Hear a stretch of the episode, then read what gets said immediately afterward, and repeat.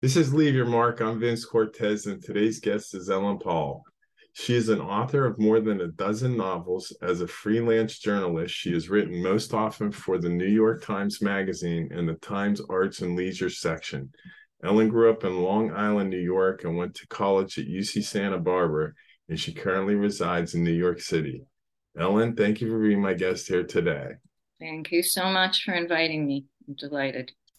Hi there, and welcome. Now it's time for America's favorite podcast, Leave Your Mark, with your host, Vince Cortez. If it's fly, loose fitted, it's Cortez. If freezing, chub is in it, it's Cortez. Leave Your Mark It's about inspiring the world, one guest at a time. Pass the word from Brooklyn to Pittsburgh, from urban to suburb, it's Cortez, you heard? And here is our host, Vince Cortez. Well, yours is an interesting story from the standpoint that you, at a very young age, experienced quite a bit of trauma.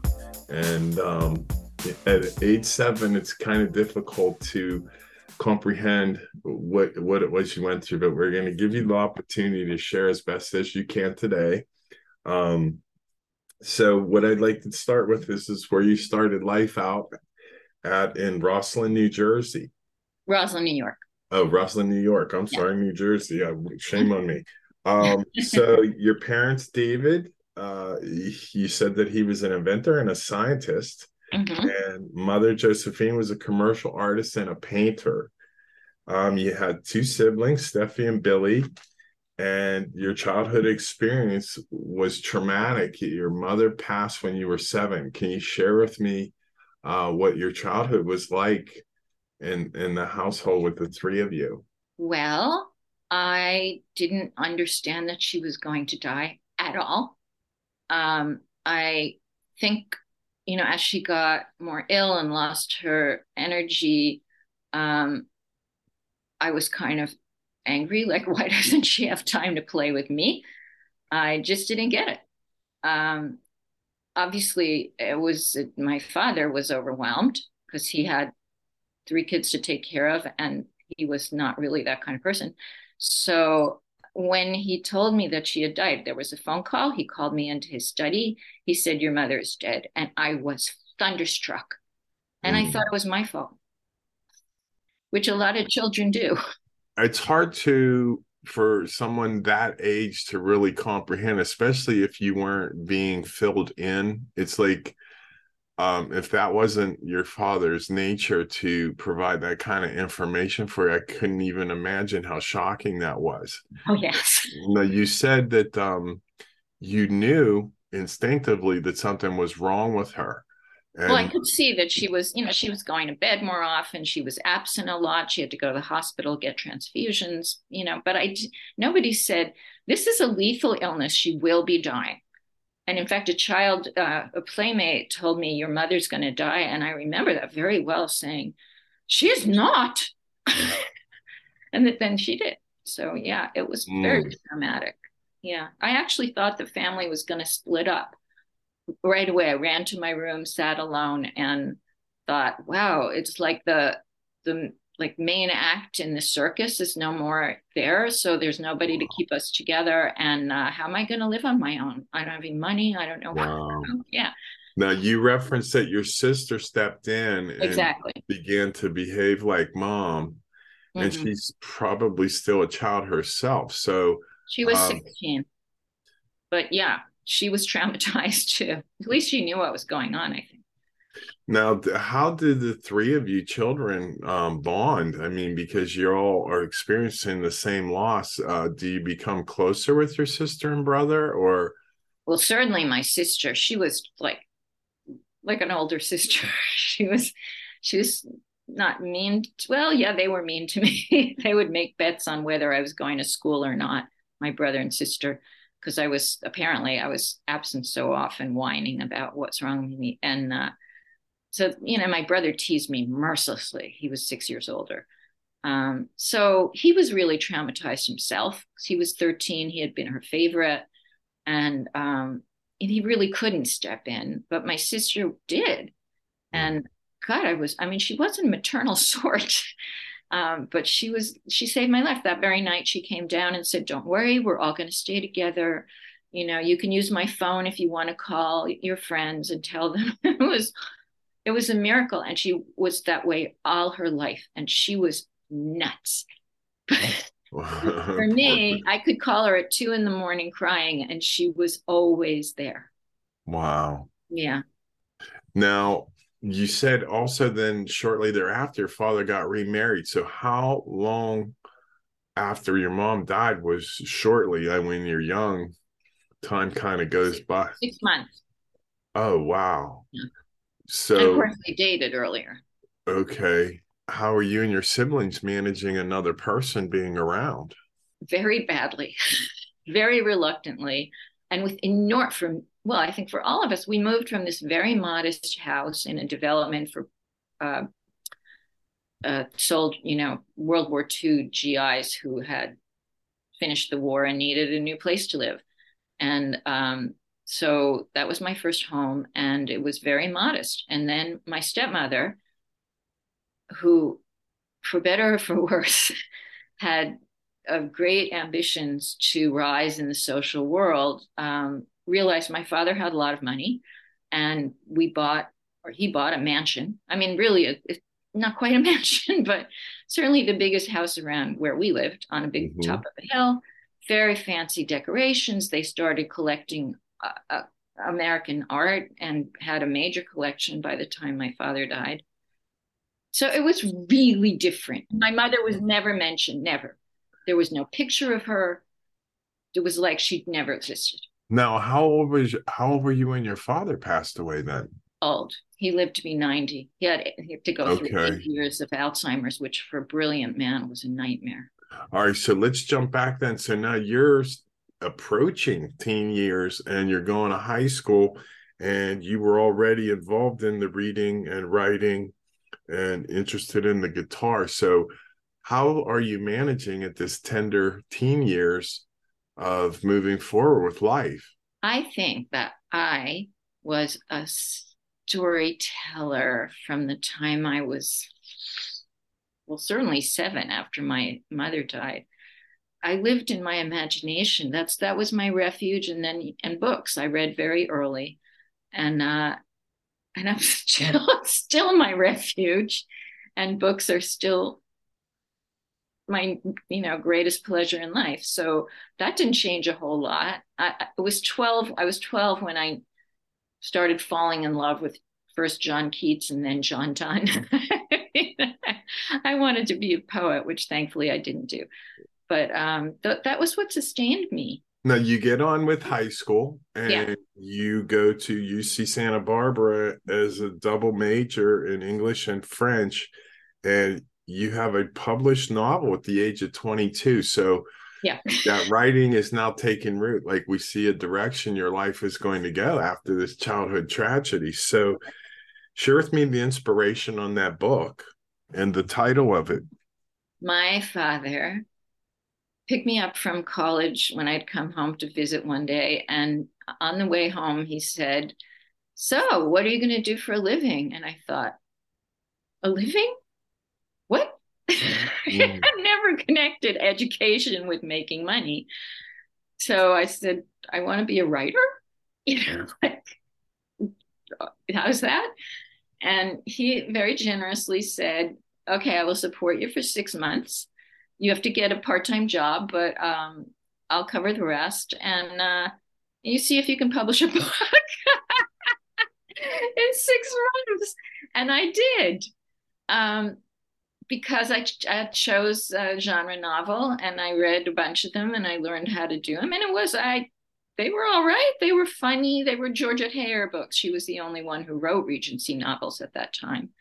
And um, they were quite delightful. So I wrote, you know, I copied that and made up my own little plot. And then my high school date at the junior prom had become an agent and his friend in college had become an editor, and we were probably all under 23 by the time the book came out. Wow. Yeah. Exciting times, though. I mean, because this is definitely a, a, turning point in what you had gone through in your youth, and you're now you're set free. You're on your own. You're educated, and it's time to uh, get on with your own career Uh, yeah.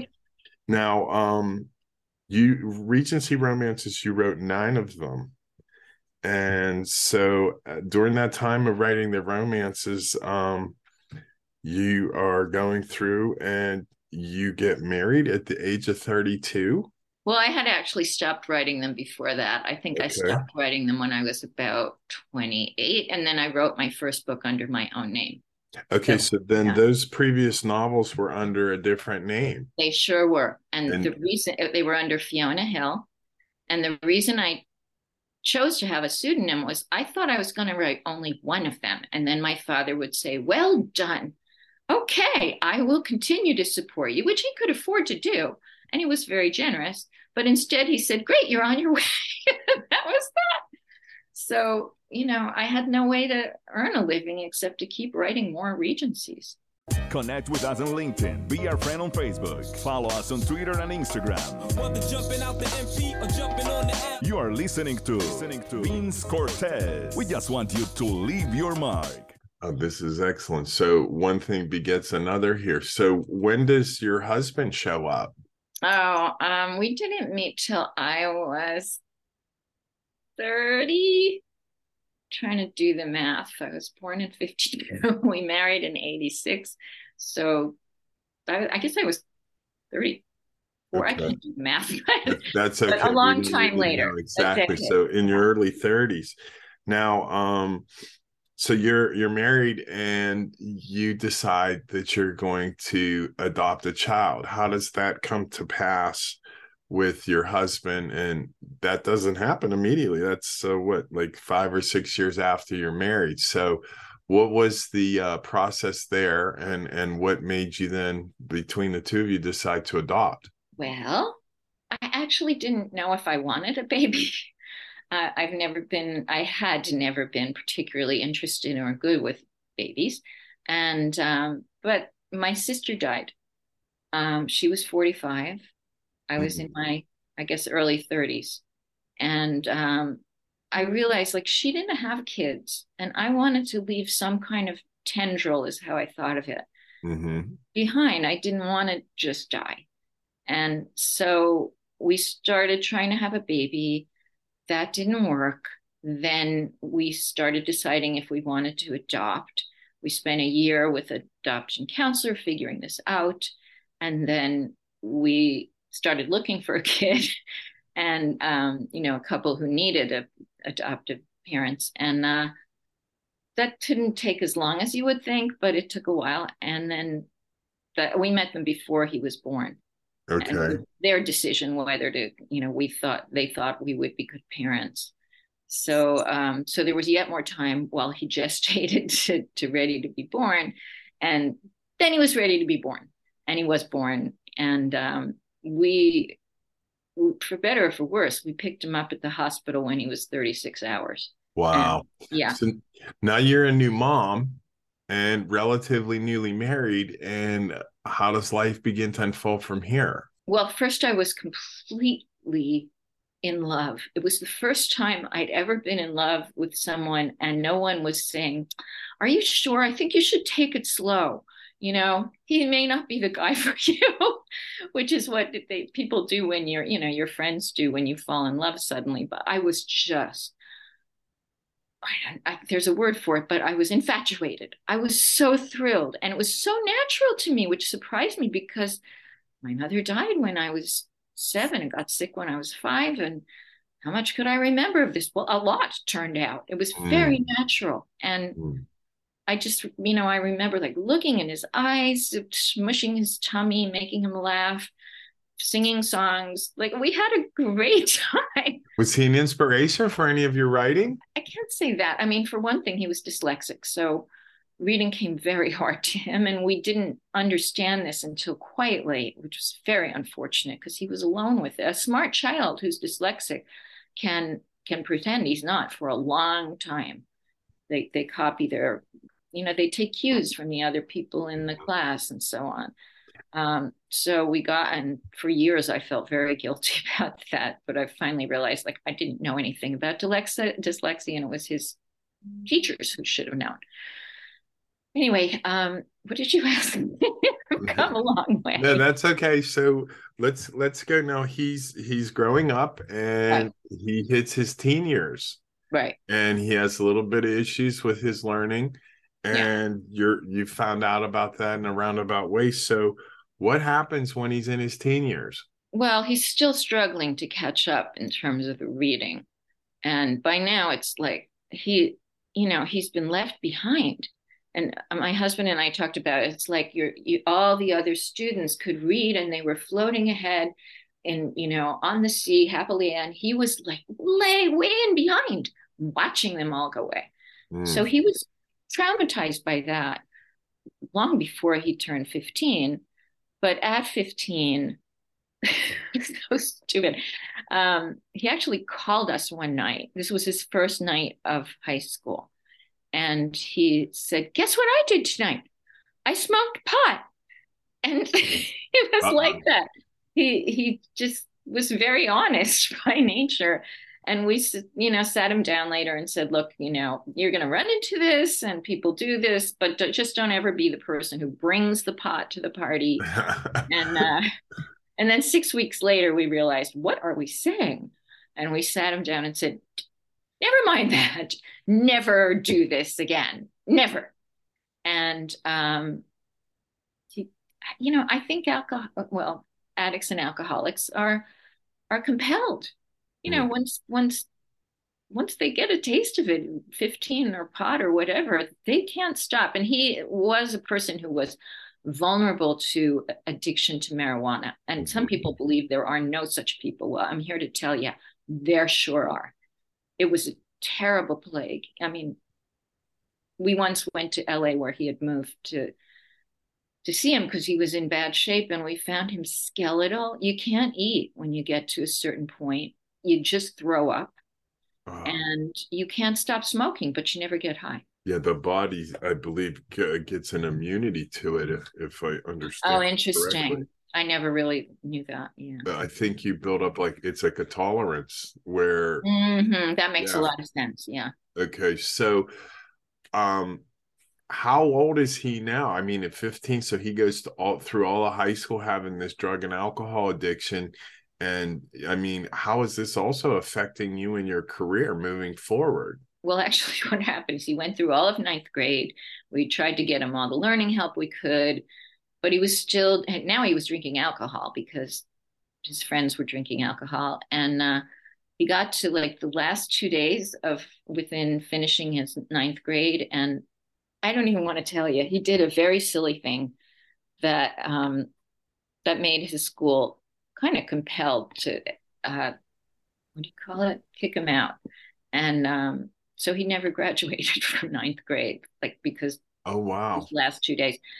Um, so we sent him to a wilderness program, which is probably people know, but it, you you separate the child from everything that's familiar, all the people they ever used with. You put them in wilderness, um, where they have to learn a lot of skills they don't have, and they are constantly accompanied by a counselor and other kids who are in this boat. And then they once a week they see a psychiatrist who specializes in this. Now, all of this is still going on before he makes his way to to Los Angeles. This is still in New York. Oh, wait, yeah. Okay. He was only, I think he was he was fifteen when we sent him to Wilderness, and it was one of the most horrible days of my life because you have to let some people carry off people you don't know, carry your kid to a place you've never been, and entrust them with your child. How is this affecting your marriage? Wasn't great. I mean, we actually, in, in a way, we came together. My husband has a very, very difficult job. He does very important work. I mean, I'm really proud of him, but it was very absorbing. He was determined to make his mark, and he still is. And uh, I was left alone. I think he would not argue with that. I was left alone to take care of our son really almost the whole time. You know what's interesting? How much does this um, feel like the role that your sister played with you at this point is similar? Where she mothered you and she kind of was coddling you while your brother was not really being that nice. And well, interesting. I mean, but I didn't expect my brother to take care of me. I no, I, but I, maybe yeah. be a bit more friendly. Um, you know, but he's Yeah. a teenager, 13. he- It's not a good time for young right. boys. Yeah. Yeah. It's so really- um yeah, but I did I did not expect to be literally left alone with the baby because he traveled a lot. He has an international job. And uh my ch- child was a baby when off he went. And you know, that was very hard for me. Were you having an opportunity to do any writing at that point? Well, I had backed off on the journalism when my son was like three because I realized I am spending an awful lot of time out of the house, but yet I made a point of getting a kid. Why am I doing this? So then I started writing mysteries because they have a much longer deadline and you can work at home and um and I wrote two of those. trying to think. 2011 and 2000 when 9/11 happened. Hmm. I had I was writing the third of a three book mystery contract and I just couldn't write it because it was set in New York. It was kind of uh, brittle, witty, you know, not a dark kind of mystery, but um, a smart kind of mystery, a fun kind. And uh, you could, death was not fun anymore in New York City. And I actually wrote an article about this for the Times. Many mystery writers who had characters who lived in, you know, recurring characters who lived in New York had to find something else to do. Some of them sent them out of town. Some of them did a prequel, but it was it was difficult, and I just gave up. That book became darker and darker and darker until I knew there was no way the house would publish it or could. Wow. So Now, at what point then? So the your son's out of his teen years, right. and it's time for him to develop a career. Um, how does life unfold at that point? Yeah, I should add that he went from the the outdoor program, you know, the wilderness program directly to a therapeutic boarding school. And he spent 19 years, 19 months there. Of course, he was sober. They were, you know, very vigilant about that. And, um, you know, he made his way through that. It wasn't easy in the beginning, but then he started to do better and better. His learning problems continued to be a problem. It took me a long time to convince those people that if a kid is dyslexic, they have to find special help. You can see how angry I still am. I Hmm. finally got a tutor for him that the school eventually made permanent because they finally got the message. But the first time I told his counselor there that he was dyslexic, he said, Well, we don't like to label kids. And I was like ready to choke him. Anyway, he got through that school. He was sober for a while. And then he decided I can drink beer. So I'll just have a beer a week. And then that was the beginning of the end of that sobriety. If you are listening from Australia, Florida, or just from around the corner, From East Coast to West Coast outlets, if you're not into the dirty South straight, make a left and body body. contact us. Leave your mark with your host, Vince Cortez. and there was there was other breaks but did you ask me how i got back to my writing Yeah. Well, Yeah. it, does it um did how I work your stopped, way yeah. back in and then like at what point when you realize he's using and you're trying to find answers then that the uh, alcohol anonymous or the al-anon types of uh, opportunities are, are are there for you to begin using like how does that ha- begin yeah well happen unfortunately i did not know about that until after he was sober for the la- he's been sober for six years now Hmm. and when he got sober i said something about addiction on the phone we still talk every day he's still in la um, and I said something about addiction. He said, you, don't understand addiction. You have to go to Al Anon. And I went to Al Anon because he told me to. And this was when, this is five years ago.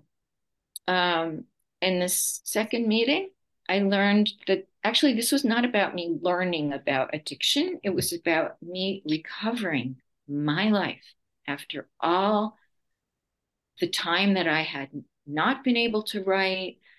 I could hope to write again. I had given up completely after all that time. Everybody I knew had been fired or retired or died. And, you know, I, there's no way I was going to be able to sell a book again. Never mind if I could write anymore. But after the fourth meeting of Al Anon, I walked home four block walk. I thought, you know, I could try to sell a book. I could fail. I could try. And, what was going on in those meetings that was sparking this? Glad you asked. what goes on in an Al Anon meeting is um, basically people share their experience, strength, and hope. And that gives hope to other people who have come in hopeless. And there's, I mean, that's the basis of it. And that's really why I want to talk about this. I don't want to talk about my own problems. I want to talk about the incredible healing that people, I'm going to cry, receive in Al Anon. Unbelievable. And and not that many people know about it. Everyone knows about it. I don't know how many people know about Al-Anon. There are 24,000 chapters worldwide. And yet wow. I have to explain what it is to a lot of people.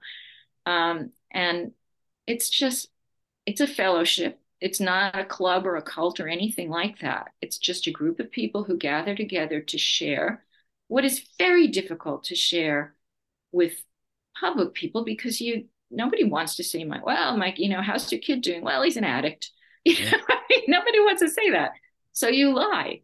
And you know people keep it secret. And actually in al-anon we or they say we're only as sick as our secrets. And there's a lot of truth to that. So and that is why i'm here today.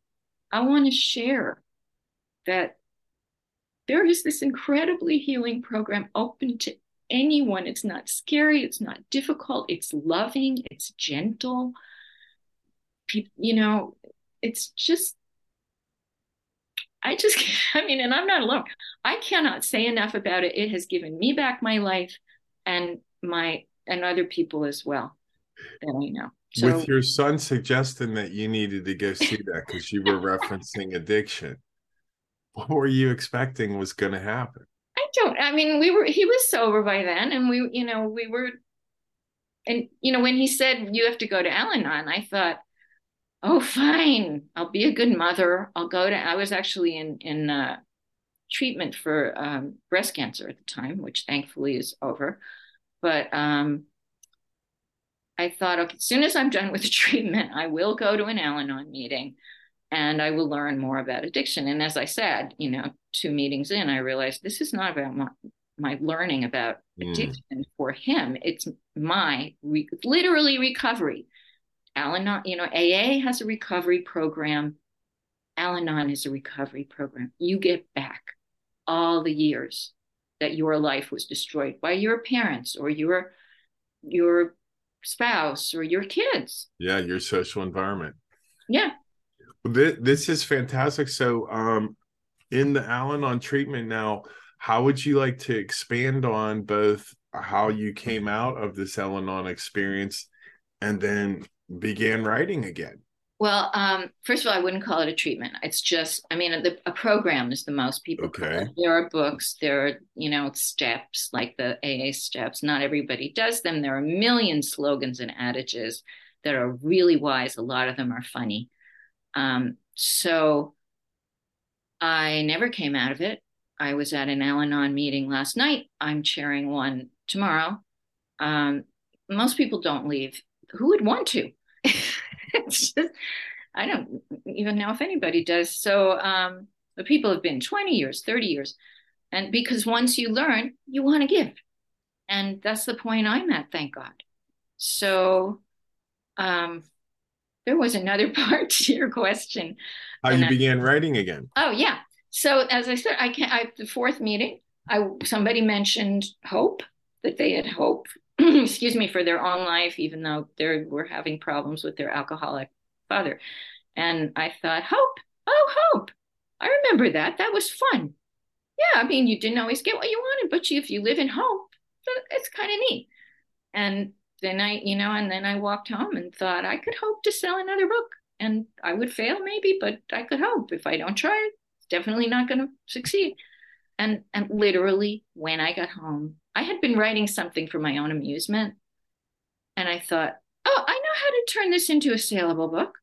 And I sat down and I wrote my notes and I started the next day. I, I mean, that's, I don't think everybody goes home from their fourth Al Anon meeting um, in that state, but I sure did. Now, this, so you're you experienced an Al-Anon a healing that needed to take place since you were a child at age seven, most likely. Yeah. So you are popped open as far as what the possibilities life can hold for you moving forward. You realize that that doesn't have to define you. That can help cult- cultivate who you've become. And and so share with me what the Al-Anon experience has created in you then, besides the healing and the wanting to stay there. What what what do you feel was the biggest growth that you experienced in that besides just feeling good and healing? Well, obviously being able to write again. And also having the stick to itiveness to keep trying to sell it, which took a long time because I had hope. And I knew if I didn't try in the same story, um, and I didn't take things personally. I knew I could write. I'd written books before. Um, all the many rejections I got, you know, everybody said, "Oh, it's wonderfully written, but it'd be so hard to sell." Basically, it gave you the opportunity. To oh, to heal from yeah. So now I think of myself as having survived this, not crushed by it, not, you know, never had a happy childhood. I don't think about that that was some very difficult work you went through both on i mean to realize that you needed to heal and that entire time you raised that child and you still needed to heal and you wouldn't find out until through that child and he's exactly. an adult. Exactly. You know it's amazing how life teaches. We think sometimes we get it on the front end and we're backloaded. Yeah and, and so this is fantastic story if you have a story to share, tell us how are you going to leave your mark? Contact us. Leave your mark with our host Vince Cortez. Be our guest. Now you did touch on saying you had cancer. Can you share with me a little bit about that? Yeah, I mean, I was super lucky. I went for a routine check. Um, I actually went a month early, and when I got there, the person said, "Your appointment is next month," and I said, "Oh hell, well, since I'm here." could you just do it today? And she said, oh, fine. And um, I had a teeny tiny, very aggressive kind of cancer that my radiologist, who was superb, picked up. And later the surgeon told me she saved your life. Not many people mm. would have noticed that. And so I had biopsy. It was, you know, malignant. And luckily I needed only a lumpectomy. It hadn't spread. And I did radiation, no chemo. So, wow. you know, it How was. How long ago was that? That was five years. Yeah, that's always the the cancer is one of those things that just kind of play with your mind. Oh, you know, it was that was such a turning point because up until then, as I mentioned, I had been clinically depressed so many times and you know near suicidal. Pretty, I knew I wasn't going to do it, but I wished. And um, and suddenly, when I got the cancer, after crying and trembling and hugging my husband memorably, um, I said, damn it, you're not going to kill me. Are you kidding? I will not use a curse word, but the heck with you, cancer. No. Suddenly I was like this person who was clung to life, who was determined to fight instead of this middle miserable person thinking, oh, well, you know, if I die, fine. So, um, I, you know, and then once I was done with the treatment, I became the happiest I had ever been. Wow. Not just this because I, yeah, so yeah. you're having a really nice, happy ending to what was just a life of just total chaos. From this is very much so, and entirely nice. thanks to Al-Anon. Entirely. A hundred percent. You've led me to the fork in the road now. Yeah. Ellen, how would you like to leave your mark? Well, you know, um, I've thought about this, and certainly I would like to let people know about Al-Anon. There are so many people suffering who don't know about it, whose lives are being devastated. You know, and some of them live far away from Al-Anon meetings. Now there are Zoom ones, which is a blessing, although they're not the same as in person. Um, but anybody can go. Um, you can go around the world, you know. So I just want people to know there's hope and that's that's really what I like to do. Um, it's a beautiful thing. I mean, to to spread hope and and and and good uh, joy and and uh, that you have it inside of you i mean that voice that was running you down and ragged and maybe the voice that took you to cancer snapped you right out of it when you when you changed the dialogue of it so mm-hmm. An enormous testimony of what you'd gone through like basically your entire life to be where you stand now is an amazing feat so I, commend you for that. I thank you for coming on and sharing this. This is just an amazing story. This is why I wanted to come on. You're I, you're much stronger than you know. I will tell you. Well, I, I, used you to call myself much stronger than you know. So when my son needed help, I used to call myself the world's most reluctant strong person because I oh. had not been strong, but I had to. I had to to take care of him out of curiosity, would you call yourself a reluctant, strong person now? No. I no, it's become so. second nature to me. I, you know, and I, I do everything I can to help other people. Like new people come into Al-Anon meetings, and I say to them, now we chat on Zoom um, you know, I'm so glad you came in. I've been where you are. Many people have found help in this healing program. Don't feel embarrassed because you cried. Most people cry the first time they share a share. And uh, you know, I, I the opportunity, oh, I'm sorry, crying again. It's just very moving to be able to help yeah. people to what you've experienced. Mm-hmm. And it gives you a lot of joy and it reminds you how you got here there's strength in the tears so don't worry about that. Thank you. That's the beginning that's the beginning of the fight going the other direction. Yeah thank you. You're thank you for your understanding. It i is. totally understand. Well ellen we we need to look for your new book must read well and would you share with the audience where we can find your book so we can go out there and make some purchases and any other social media that you would like to bring our attention to? This is the book. Okay. I like the cover a lot. Um, it's uh, it's available on Amazon, Barnes and Noble, um, you know, as a, an i Apple book to read on your iPad, through bookshop.org, which is a way of ordering from small stores. Um, I have an, a, a website, ellenpall.com. Um, all the reviews the book has gotten are on that, as well as information and about and book, sorry, reviews of previous books, which are many, and articles that I wrote for the Times and the New Yorker, and um, and I'm on Facebook. Perfectly public. Look me up. Okay, and it's yeah. P A L L. It is just P-A-L-L. in case you don't want them to misspell yeah. your last name. Yeah. Wow, wonderful! It, it's always good to hear a happy ending, Ellen. Always good. I gotta tell that you, never gets it's old. Great to be here. Thank you. Thank you so much.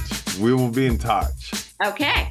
Love it. Thanks for listening to Leave Your Mark today. Tune into our next episode of Leave Your Mark with Vince Cortez. Be blessed. You just left your mark. Thanks for listening. Thanks for listening. Listen to more episodes on demand. Just click Leave Your Mark with Vince Cortez.